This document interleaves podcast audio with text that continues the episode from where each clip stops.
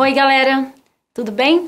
Hoje eu queria falar com vocês de duas obras chamadas Davi, uma de Michelangelo e a outra do Bernini. Como todo mundo sabe, o Michelangelo é um artista do Renascimento, da Renascença na Itália. E ele esculpiu Davi, um personagem da Bíblia, de forma monumental. Essa obra tem 5 metros e 17 centímetros, bem grande, né? Você percebe uma apropriação das características da cultura greco-romana. Você vê uma idealização do corpo, é uma escultura que está em nu masculino. Por que isso?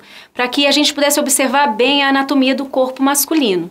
Observa-se também que ele está em contraposto, que é uma perna à frente da outra, e ele tem uma certa forma de estar tá se equilibrando de estar numa postura de eminência de um possível movimento. Mas é isso só. O rosto está lânguido, está pousado já em Bernini, a escultura de Davi vai mostrar toda a característica do barroco.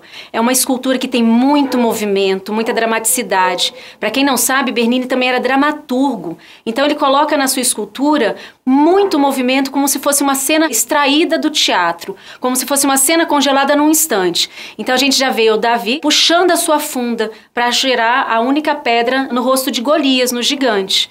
E para a gente fazer uma contraposição, para a gente explorar um pouquinho agora o século XX, a gente tem a obra do Humberto Bottioni. A gente tem formas únicas em continuidade. Então a gente observa também a figura humana, a gente observa essa estilização da figura humana e a tentativa do Bottioni de criar movimento. Essa escultura de 1913, ela vai apresentar a abstração do movimento da figura humana em formas de arestas. É como se essa, houvesse uma força invisível no peito da escultura e ela tenta se movimentar.